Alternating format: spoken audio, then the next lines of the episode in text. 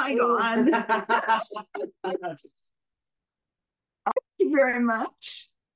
That's exciting. Happy birthday. Thank you. Now I'm officially 77. It's like double lucky numbers. That's what everybody says. I don't know anything about that, but it was a pretty lucky day. I got to go to the beach with Ellie and we walked about four miles in a sunny day on an uncrowded beach. And oh. a friend of mine had a house there that was empty for the weekend. So we got to change and do stuff. Yeah. And I still claim that if you think about it, every day is a day of birth. You get to start over every day. Or maybe it's you have to start over every day because you do. Super funny. I was listening to this podcast this morning about letting go. And you have that as one of your rules, actually, about mm-hmm. letting go. So we're going to talk about your rules today because it's your birthday episode and we're going to talk about all things you. oh dear. That's a little scary. no, because birthdays are a big deal in my house and I feel like oh. since I'm a co-host of this podcast, I can celebrate you. Okay.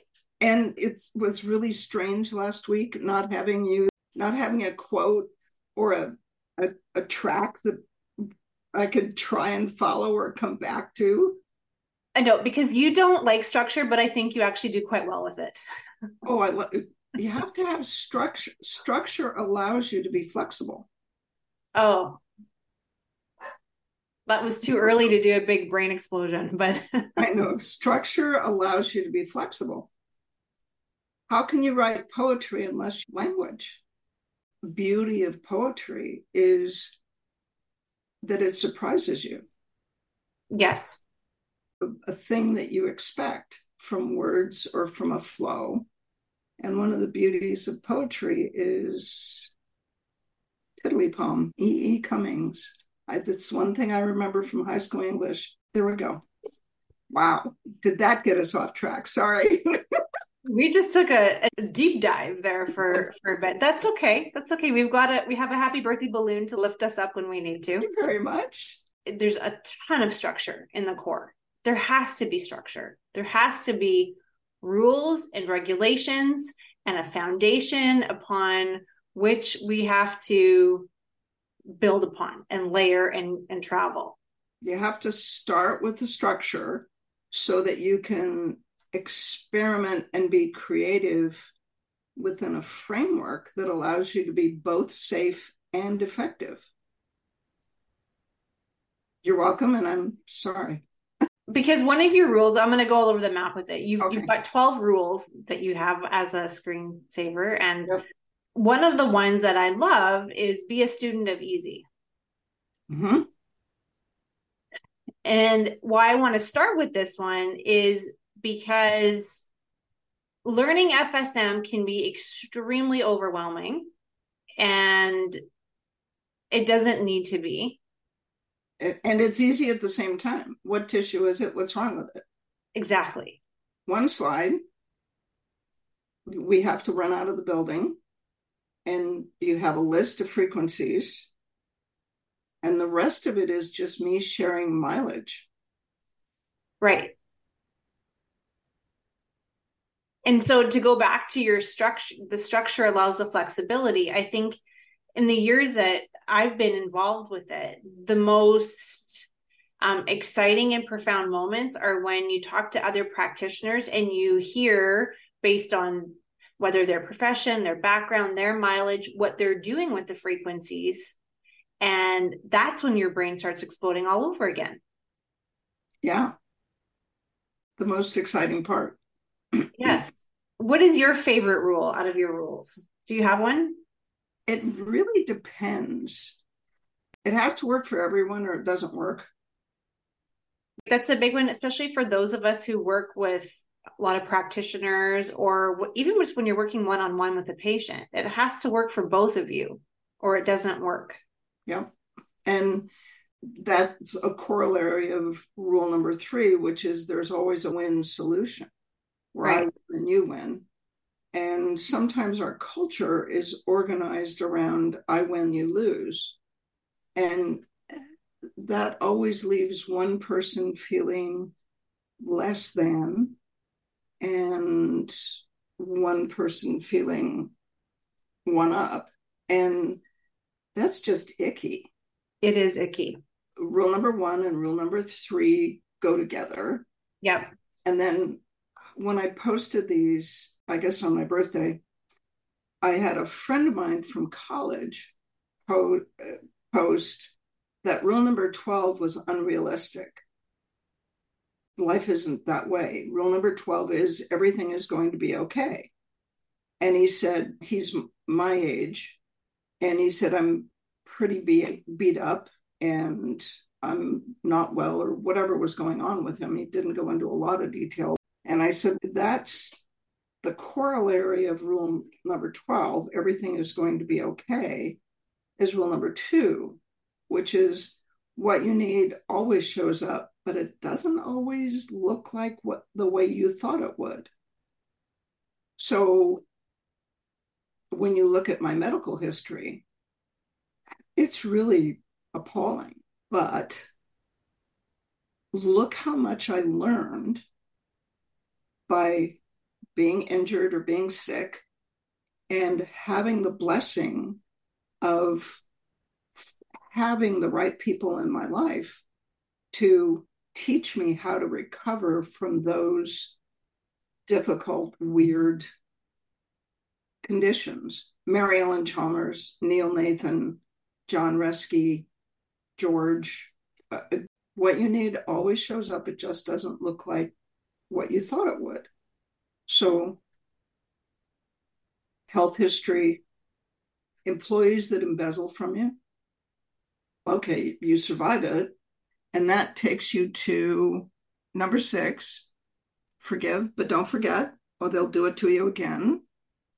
And also number seven, which is get over it. If you resent it or regret it, they won. So just let love win. Okay, we have to unpack a couple of these before we go any further. Okay. So I think when we have practitioners, the, those of you who are treating chronic pain patients, they can bring a lot of resentment into the appointment, especially the first appointment. There is a laundry list of symptoms, there's a laundry list of misdiagnoses or rabbit holes that they, surgeries they didn't need, surgeries that went bad, people that dismiss them Yes. There is a lot. And I have learned in the short time that I've been seeing these patients that when they do that, I don't want to say dump, but they, when they load you with that information, you have to put up almost like this force field of, I'm sorry that happened to you, but we're here today to try something new to see how I can complement what you are doing to get better. There's that. And there are times when during their history, as they're telling me all this stuff, I used to just lose it. And then I found out that's not a great idea. So now my response is they did what? Okay. Wow. Okay. We're going to move on from that. So there's a, a moment or a brief way you can validate it, validate the fact that they were mistreated, misjudged, judged, and move on. It's wow. That yuck okay, we're just going to put a pin in that. And what's next? I heard a quote a little while ago that kind of piggybacks on that that one of the most key components to rumination and a negative cycle is when we're not seen and we're not heard exactly and so when you have somebody that's knows something is wrong and traditional allopathic medicine is not identifying the cause and they're told it's all in their head the pain doesn't match so it's psychological or it's this and it's that. So i think it's so important to give them that moment of i'm hearing you i'm seeing your history. You're right. This has been quite the journey for you. But not staying in it right because it doesn't serve anybody which yeah sitting in pity pot just doesn't do any good the other thing that happens because of the way what we cover in the core is it, the answer is always in the history and the physical. What do we say that? Six, eight times. Thank you, Dana. Six, eight times. It's always in the history and the physical. We are taught to do a history and a physical. Yeah. I did a whole thing in Hawaii on a pinwheel. We did a whole diagnosis with just a pinwheel. Yeah. And then there was a C2 hyperesthesia on one side, and then a couple of other nerve roots. And we had no history. We started with the pinwheel. And then she gave us the history. I said, When did you whip your head back and smash the C2 nerve root on the right? She said, Oh, yeah, I forgot about that. And because we do a history and a physical, it gives us the information that we need to know what to treat and where to look. For example, I had a patient last week who was in an auto accident a year ago, and she's seeing upper cervical chiropractor, very gentle, strain counter strain physical therapist that somehow has something to do with bumps on the head. I that's a good face because I don't get it either, but she says it works. And she said, and my thoracic, my trunk is really tight and my neck just doesn't feel right. Nobody had done flexion extension films. Nobody had done APOM side bending.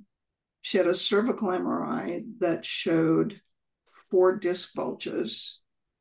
Nobody had done a thoracic MRI and she was in a Jeep Cherokee that was hit on the driver's side front corner by a Corvette. She was at a stop sign. She was hit by a Corvette doing 120 miles an hour. Spun 360. She has a vestibular injury that wasn't diagnosed. C1 is unstable, we know now. And it's just okay. And she doesn't want to be hurt. She's never been injured before. She's not an athlete. We need documentation. And it's all because, in order to do FSM, you have to know what you're treating. Right. It's if all you do is put red light laser on it, and that's all you do, then you don't need a physical exam. You don't need a history. You don't, don't need to match things up. And I, I think that's where it can become overwhelming because but uh, it's like what we said a couple podcasts ago. I said it forces you to be better, and you're like, no, it allows you, or it, you had it in a more positive way. We're like I said, we're all coming at FSM from a different background, different educational background, different just life background, mileage. I think the longer you practice, the more you realize you don't have all the answers, and that's okay to not have the answers. Where the growth happens is the people that you had mentioned that FSM has brought into my life where I have five people on speed dial if I should need anything or if I need clarification or if I can send somebody. And I think that's where the professionalism, that's where the gift really is, is a community that we have from veterinarians to like neurosurgeons. Like where on earth would you ever have a modality that can help so many different people? Exactly yeah. I was talking to somebody about coming to the advanced and it's like it's the one place in the world. I don't know any other technology or any other discipline that has such a wide range of professionals. Everything from massage therapists to neurosurgeons, yeah. neurologists, internists, nurse practitioners, MDs, DOs, PTs, OTs, and they all speak the same language. and they all have the same goal, which is to help patients. It's like, how cool is that? So cool. Your background, you have two backgrounds. They all complemented where you are right now between being a pharmaceutical rep and then your psychology, counseling, and then chiropractic. Three extremely different fields, but all blend together beautifully because you can pull from those three different areas. And, and I went to a chiropractic college that is very medically oriented. And so I can speak to MDs because I lived in medicine and hospitals for 16 years. And then I know pharmaceuticals, everything except antibiotics and psychotropics. And then the psychology part has been really helpful. But the other part is theater. I started in children's theater when I was 12, 13, something like that, and was in theater until I was 30 something. I did a production, I was in the chorus. Choruses are easy, but I was in a production of South Pacific when my daughter was 18 months old, 14 months old. She came to rehearsal every night. It's hilarious. And that makes it easy to talk and explain things and makes you comfortable in crowds. And I went down this road for a couple different reasons, but to spin off of how we all take a different, I think we all take a different initial approach to treatment. And it still takes me forever that it's not the muscle. But if you're only able to treat a muscle or connective tissue, that is going to be your default. And that is okay until you learn that it's not okay. And you're only going to get so far thinking with that tunnel vision. And I think that happens with a lot of different, what's that saying? When all you have is a hammer, everything is a nail. FSM gives you this like Mack truck of tools that gets dumped onto your front lawn in one week. and you're like, where's the hammer? Just give me the freaking hammer for a minute. Yeah, exactly. Until what lands on your table needs a hex wrench. Exactly. And that gives me another one of your quotes. Where did it go? I was going to piggyback on this. Choose yes unless no is a better choice. Oh, yeah. So that was like me going, choose the muscle unless there's a better choice. I have to tell you a story that happened today. I dropped my car off at the dealership. They called an Uber to get me home. And the Uber driver is a very nice lady. And she's got tape what's the stretchy tape that you do? ACO tape or KT tape, rock yeah. tape, any of those. Right. Yeah. KT tape. I have to learn how to do that, by the way. Anyway, so she had that on her elbow, and I said, Oh, do you have tendonitis? She said, Yeah. And I said, And it was right here, right there, right? And I said, You know, that always starts in your neck, right? And she said, Now that you mention it, it did start after I got hit by a forklift. And then two weeks later, 200 pounds of chicken fell on my neck. And yeah. And I said, and you wouldn't happen to have some soreness in your thumb? Yeah, my thumb and my index finger. I said, huh? So I told her about C6, and this is C6. And I said, then take a paper clip and just drag it along your skin from here to your thumb and index finger on your right arm, and then do the same thing on your left arm and see if they feel the same. Oh, they don't. There you go. So here's what you ask your MD for. And there's the website, find a practitioner. But even like I said, I always go back to the shoulder, and this one really drives me crazy. Is everybody will come in pointing to pain in the anterior delt or the lateral GH, and that's all anybody treats. And that is the last place you should be doing an exam because it's never the GH joint. It's coming from the neck, it's coming from the thoracic scapulo articulation. Subscapularis. Absolutely. Yes. Primarily, it's going to be subscap, subscapular nerve. It's going to be that entire area. But because somebody points to an area, everybody tends to zero in on just that area. And it's just leave it alone. It's not the problem. I see a ton of shoulder people manifesting them somehow because I keep talking about frozen shoulder and how I like drives me crazy. So the universe just keeps dropping them into my clinic. And I had a patient a couple weeks ago that was so upset that 40 minutes had gone by and I hadn't palpated the area that she said was sore. And I had to explain, I go, I understand that area is causing you the pain. And all you have to do is a quick upward rotation or upper extremity test where you have them touch the backs of their hands up over top of their head, and one arm goes here and one arm goes here. And the arm doesn't go because the scapula can't allow for the arm to float up off the rib cage. And that was my bad. I didn't explain everything as thoroughly as I could. She had a lot of things going on, including like a C5, 6, and 6, 7 disc. Huh. And once I explained it, that doesn't have a five, six, six, seven disc. No. Uh-uh.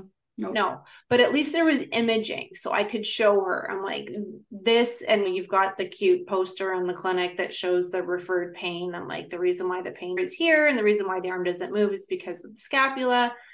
But still, she wanted me to just treat the arm or the delt, and I have no problem doing that. And it feels good to do a little soft tissue effleurage on it. And I go, at this point, it's just making you feel better but it's not treating the cause. And from what your history has been, you spent years just chasing the pain and not chasing the cause. Well said. But again, like having that confidence to say that, where I was doing that before FSM, I was doing my assessments and I was trying to figure things out on my own. But with frequency, it helps just hone in on what you need to do first scarring in the nerve. Oh the pain is gone. Yeah because it's scarred in there. And some people will get caught up in what came first the chicken or the egg. Was it the disc or did the arm freeze? And i always say it doesn't really matter. We're going to treat both and exactly. it'll get better. Yeah. so i don't know where i went with one of your rules but it was oh, whatever. oh, yes and less no is a better choice. Yeah choose Yes. Nerve and less muscle is a better choice. you just wrapped around rule number 10. Clear, Clear agreements make successful relations. Agreement you made with your patient was we don't write this down, but my job is to fix your shoulder. And the way you put it was perfect they've injected it, they've treated this, and the reason it's still not better after two, three, four, six, 12 years, usually it's two, three years, is that's not the cause. My job is to fix, do what you want me to do, which is to make this pain go away. But in order for that pain to go away, I'm going to put my finger in your armpit and I'm going to run a machine to help the discs in your neck. What discs? That's where you do this little pokey thing here. Does that hurt? No. Does this hurt? Okay. That makes the agreement clear. These all, relate to that's one of the nice things about being 77. You've already made most of the mistakes that are possible in life, one way and another. You survived them you're going to make different ones. But that's where all the rules came from. The one that I always think about is when, as a con- person that likes to have control,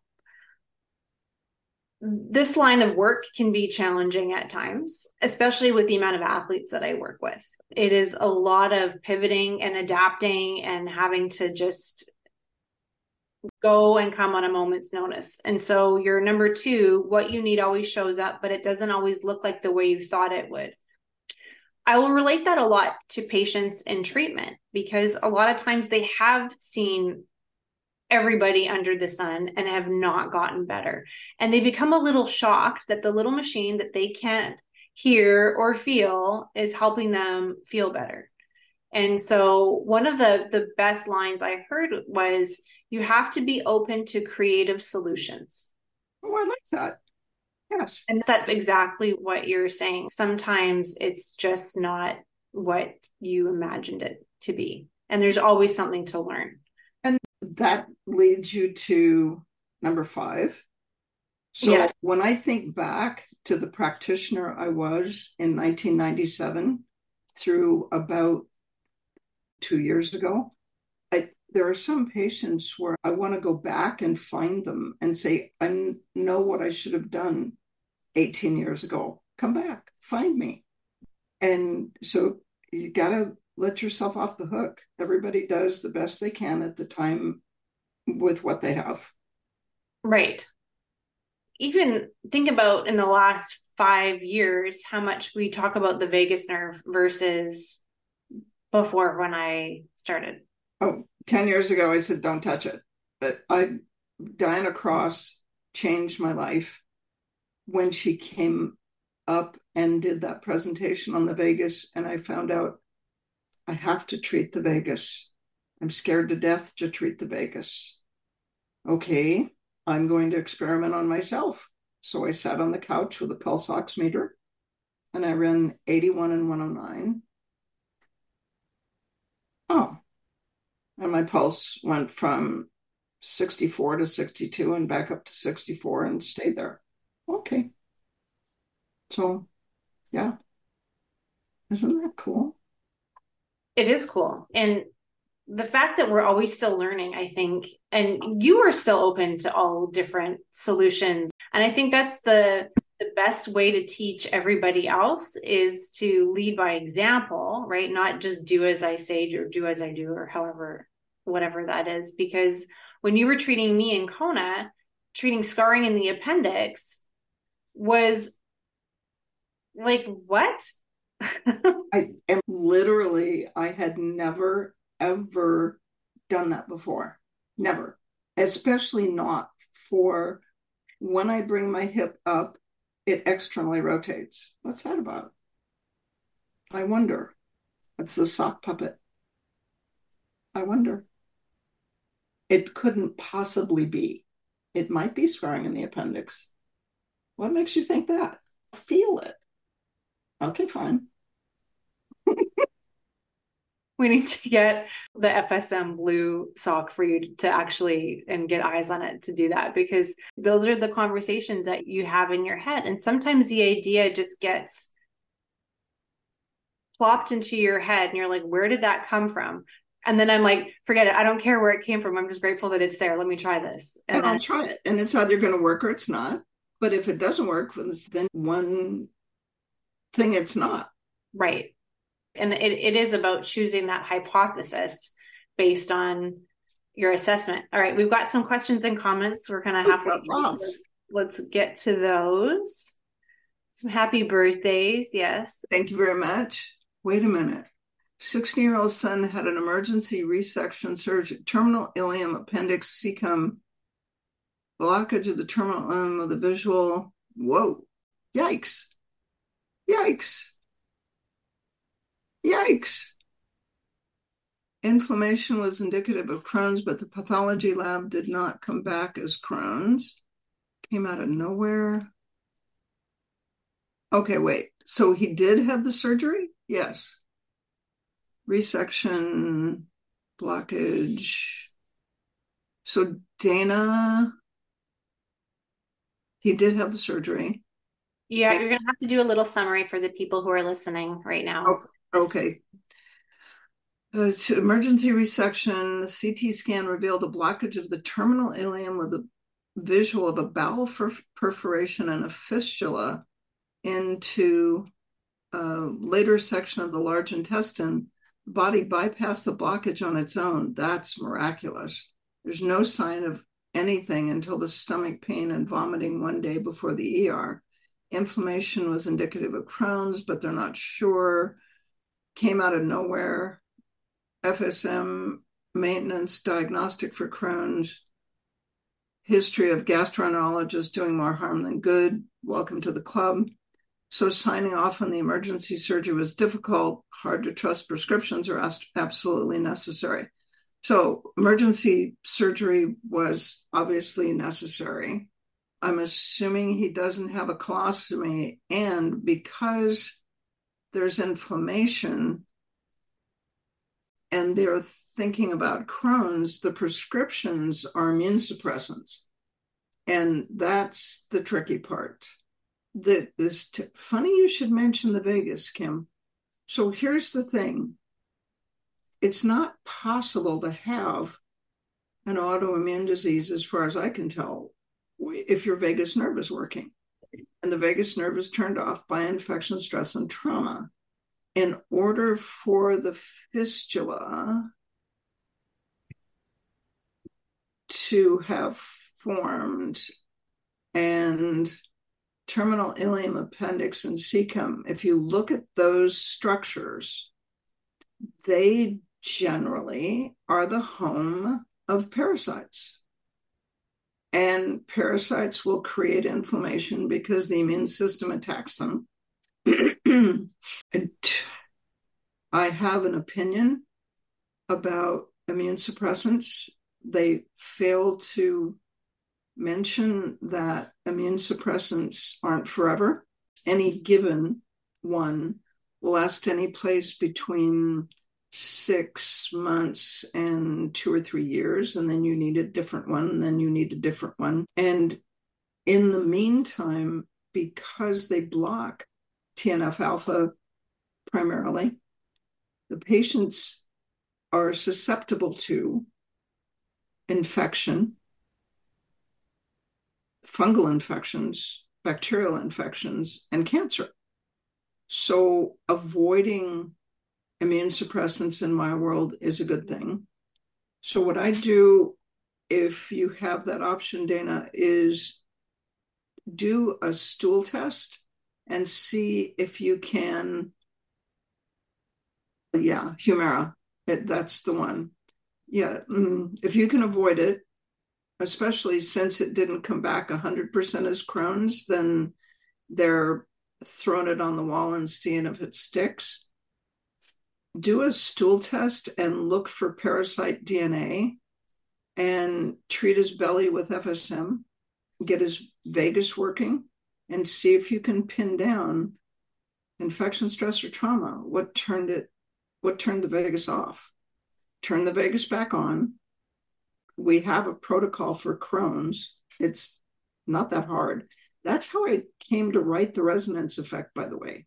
This editor at North Atlantic Books called me and said, I've had Crohn's disease for 17 years, and one of your practitioners just put me into remission in two weeks. And I want to know why I haven't heard of you. Why don't you have a book? And I said, Because nobody ever asked. And he said, I'm asking. Oh. The protocol we have for Crohn's is fairly effective. It's just, especially now that we have the vagus piece of it. I always wait for lightning to strike when I say this, but it's just not that hard.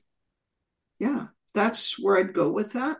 Hold off on the Humira if you feel comfortable doing that, especially if it didn't come back 100% as Crohn's. Of course, there's inflammation, especially if there's a parasite. Asian food, foreign travel, and I'd do a stool test and see if there's still parasite DNA any place in there. Next one.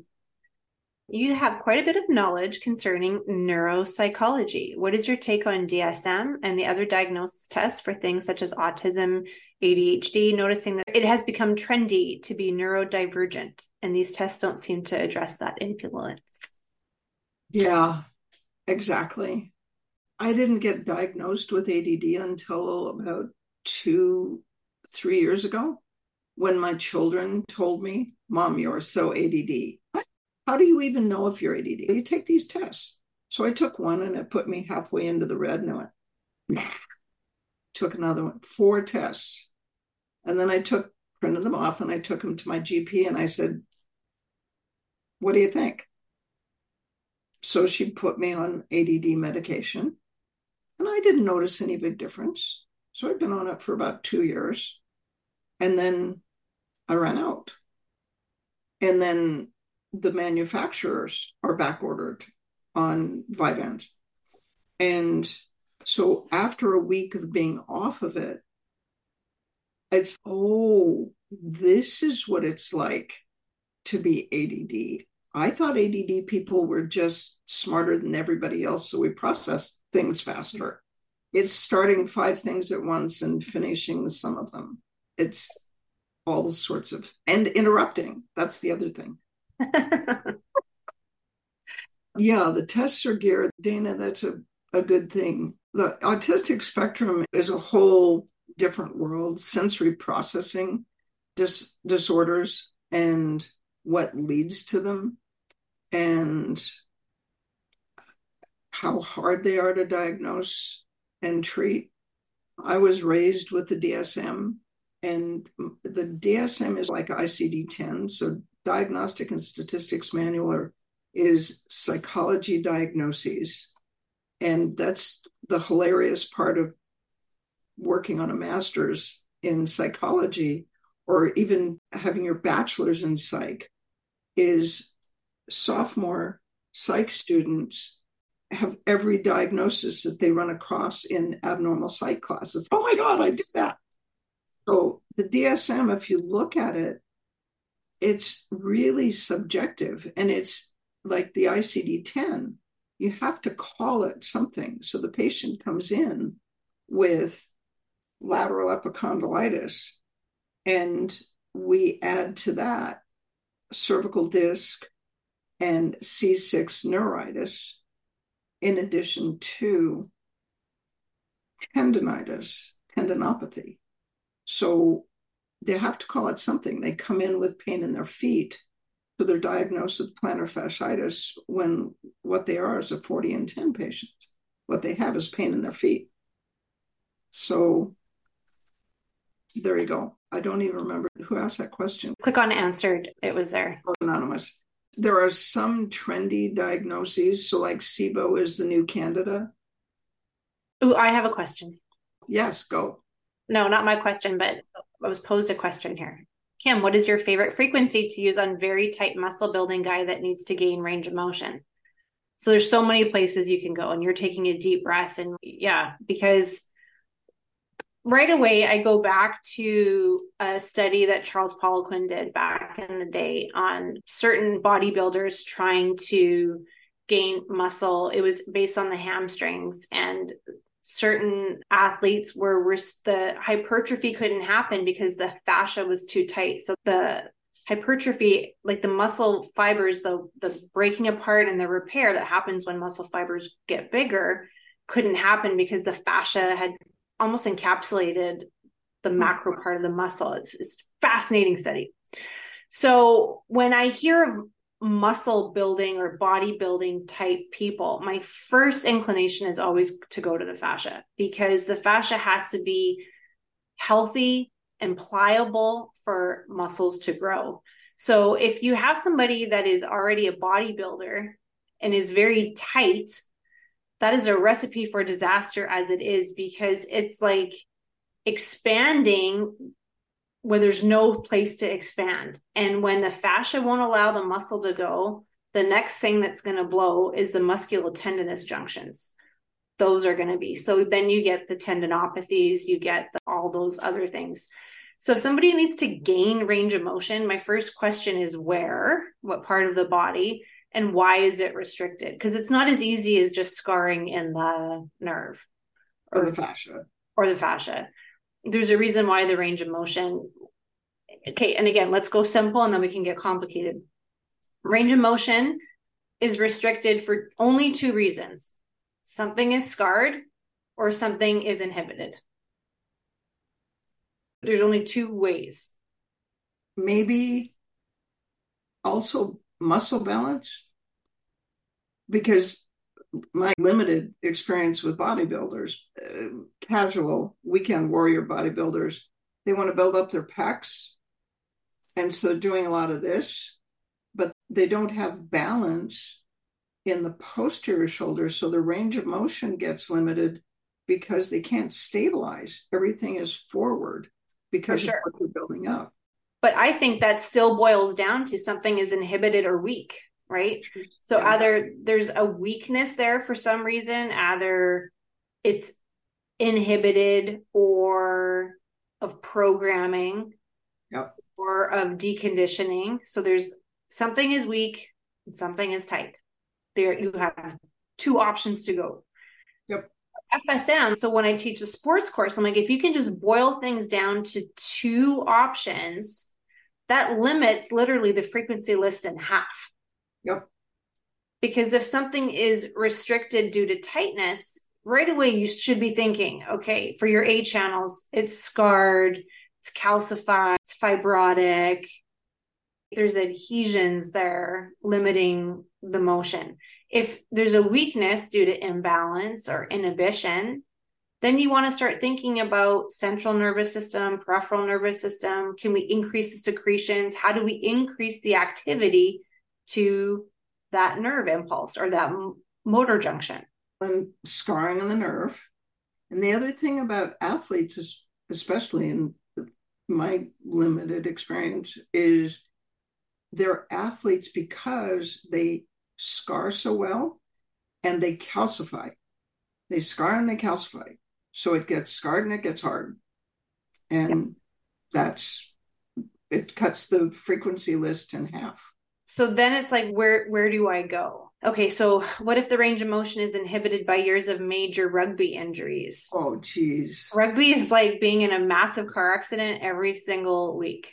You wear no padding. I would say no, you're not out of luck if it was many years ago. It's just going to take a little bit more digging and freeing up to release some of the scar tissue that's built up over time. And you have to be careful in those really chronic cases. It's just like somebody who has been in a car accident many years ago.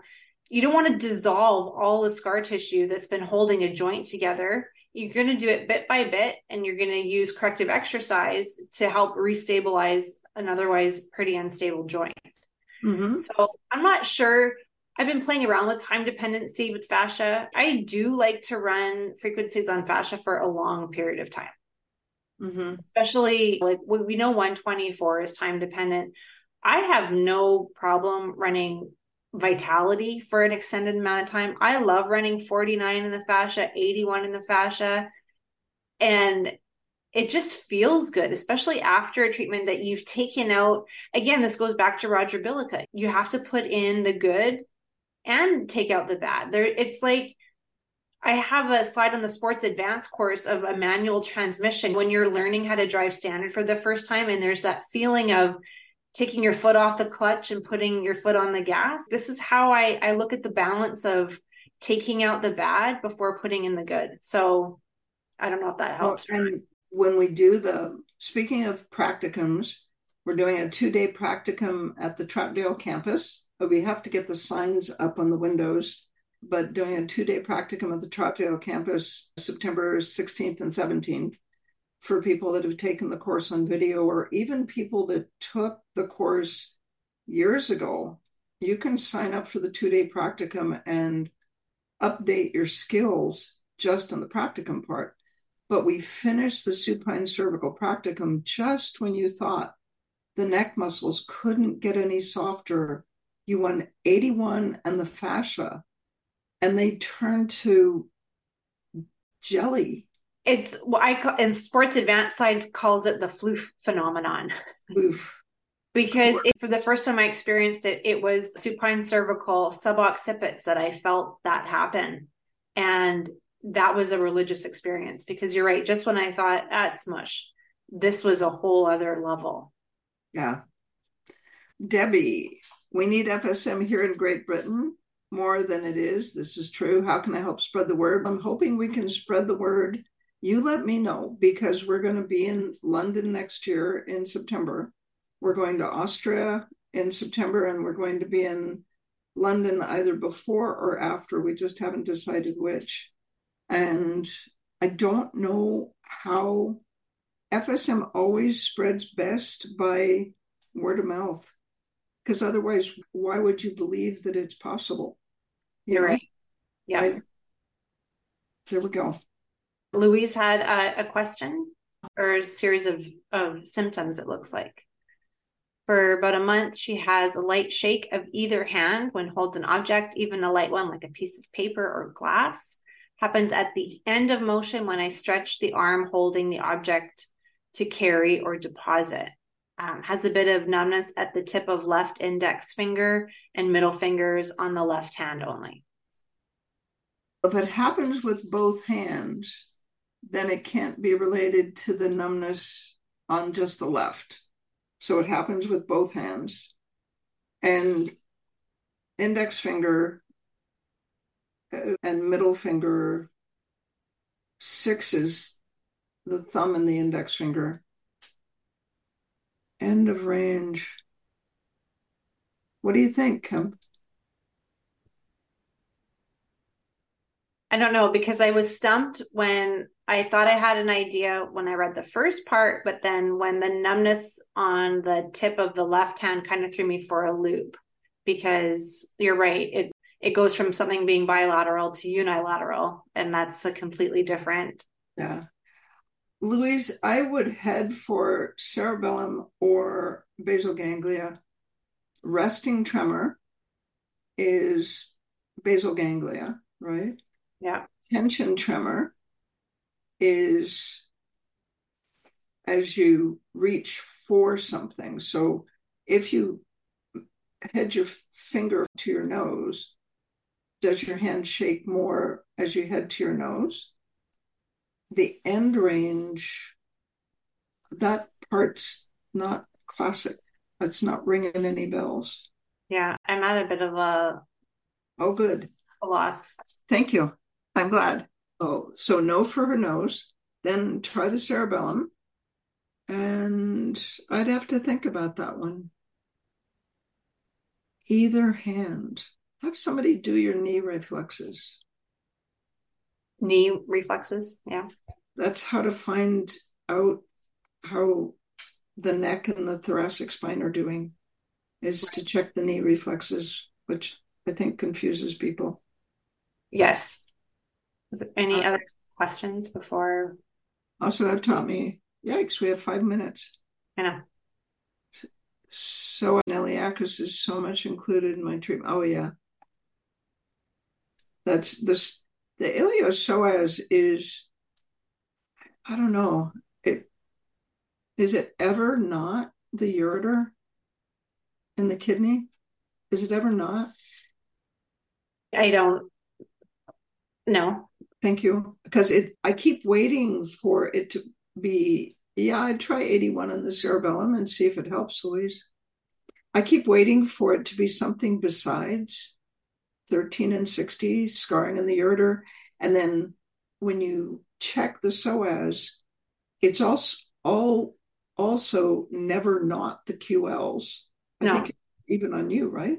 Yeah. And and the, the QLs are those funny muscles where they're not major primary movers. They're they act as stabilizers for the ribs and the pelvis. They're never the problem, but they will hold a condition. So again, going back, it's never the muscle. Like for sure, the QLs didn't become tight from outer space, but that doesn't mean you ignore them and just hope they're going to get back to their normal fluffy self. Sometimes you do have to go in and do some manual therapy, give a release to them at the end. But a lot of the times they're, like I said, they're tight because of scarring in the ureter. They're right on top of the kidneys. Scarring in the kidney and sclerosis in the kidney fat pad. Yes. And then it's because the psoas is the front and the QLs are the back, as far as your cerebellum is concerned. Their job is to protect the ureter, protect the kidney. Yeah where I love teaching is just the manual setup and showing people all the different ways you can access it that are different than jabbing a hook or a ball or a brick or whatever people end up trying to jab into their hip flexors to release them when all they're doing is causing more scarring and more inflammation and the cycle just keeps repeating so there there is a better way totally there's a better way. So. I love the sports rehab is the second core. It's the follow up because you you take the complicated structure that we I have to do in the core for which I'm truly sorry. But then you, make it pragmatic and usable and fun. And you get people thinking about how to implement it, which is so important. Thanks. Yeah, I think I I want the takeaway to be like, okay, now I know what to do on Monday when all these patients are going to come back in, or at least I have some new strategies in which to put it together. Speaking of the sports course, we are at half already for Arizona as far as registration goes. Whoa, so cool. But yeah, I just opened it up and I I saw it this morning. So it is March 4th and 5th for the sports course. And then March 6th is the sports advanced. Mm-hmm. And we layer it nicely in between the core and the advanced. So you could really just overload your brain. But it's so much fun. You can sign up on the FSM Sports 365 website for that one. That's going to um, be so fun. Did he make a good point here? Really does that, does that mean we get to do the podcast in person? Yes. I'm so excited. I, we totally geek out in Arizona because I really do feel like I'm like Regis and Kelly or whatever like the talk show is because it's just so strange to talk to you when you're right here. So part of me likes this because I can see you and I feel like we're having a cup of coffee just with other people. But there's just this amazing energy that happens at the courses in Arizona. And it's so hard to describe. You have to come. Yeah. It's there's just nothing like it. And I made the advanced three days because I never finish into half days.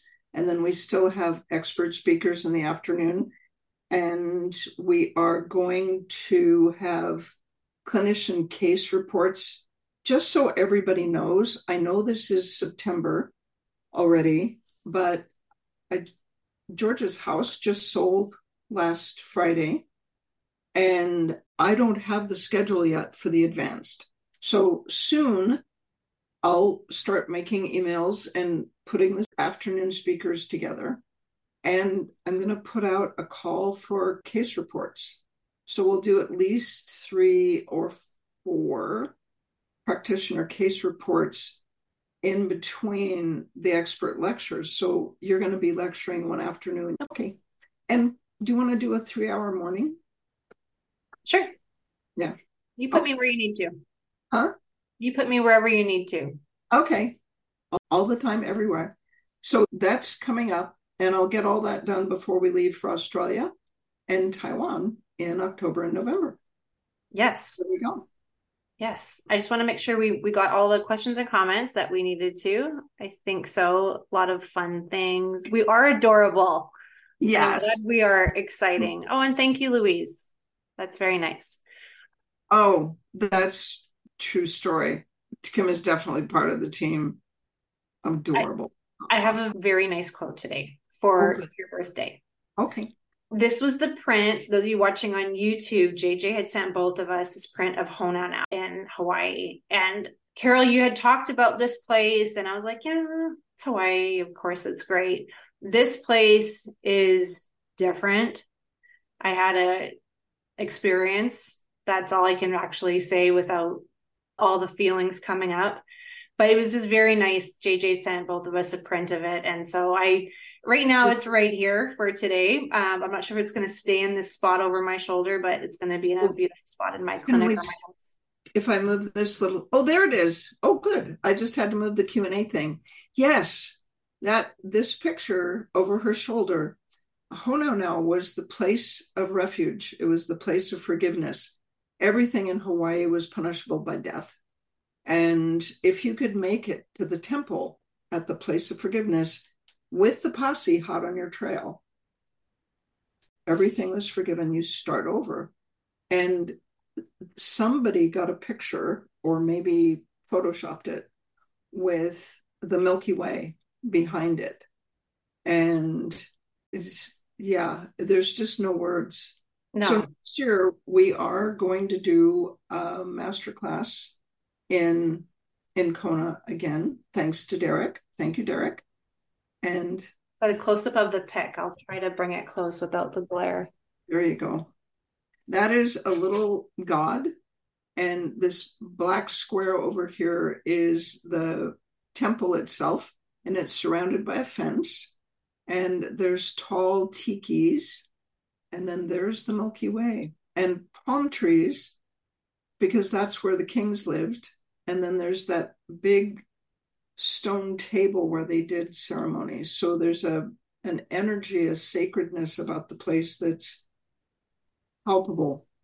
Next podcast, I'll when I did my tour, there's a sign, there's a big stop sign that stops you, and there are steps and rules that you need to have. And one of them is asking for permission to enter the grounds and only bringing your positive energy. Um, so to me, that's what kind of got me right when I started was this. Okay, here we go. So the quote that I had, I actually was reading. I was reading a book while I was in Kona. It's on creativity. It's way lateral than what I normally read. So the quote that I found while I was mid Kona said, There is a reason we are drawn to gazing at the ocean. It is said the ocean provides a closer reflection of who we are than any mirror. Amazing. Yeah. And I really felt that when we were there. What a gift that masterclass was and that group and the energy on the island. It was forever changing. So I know it's your birthday, but I feel like I received the gift. So Oh, thank you. thank you. Me too. It's well, every day is a gift. Yeah. That's one of the things you realize when you get to be 77 is any day you wake up on the right side of the grass is a birthday. And what a wonderful way to end the podcast today. So thanks Oh. everybody for coming. We'll see everybody next Wednesday, same time, same place. We'll be here. Thank you so much. Happy birthday. Thank you. The Frequency Specific Microcurrent podcast has been produced by Frequency Specific Seminars for entertainment, educational, and information purposes only. The information and opinion provided in the podcast are not medical advice, do not create any type of po- doctor patient relationship, and unless expressly stated, do not reflect the opinions of its affiliates, subsidiaries, or sponsors, or the hosts or any of the podcast guests or affiliated professional organizations. No person should act or refrain from acting on the basis of the content provided in any podcast without first seeking appropriate medical advice and counseling. No information provided in any podcast should be used as a substitute for personalized medical advice and counseling. FSS expressly disclaims any and all liability relating to any actions taken or not taken based on or any contents of this podcast. Please leave an honest review wherever you subscribe to this podcast.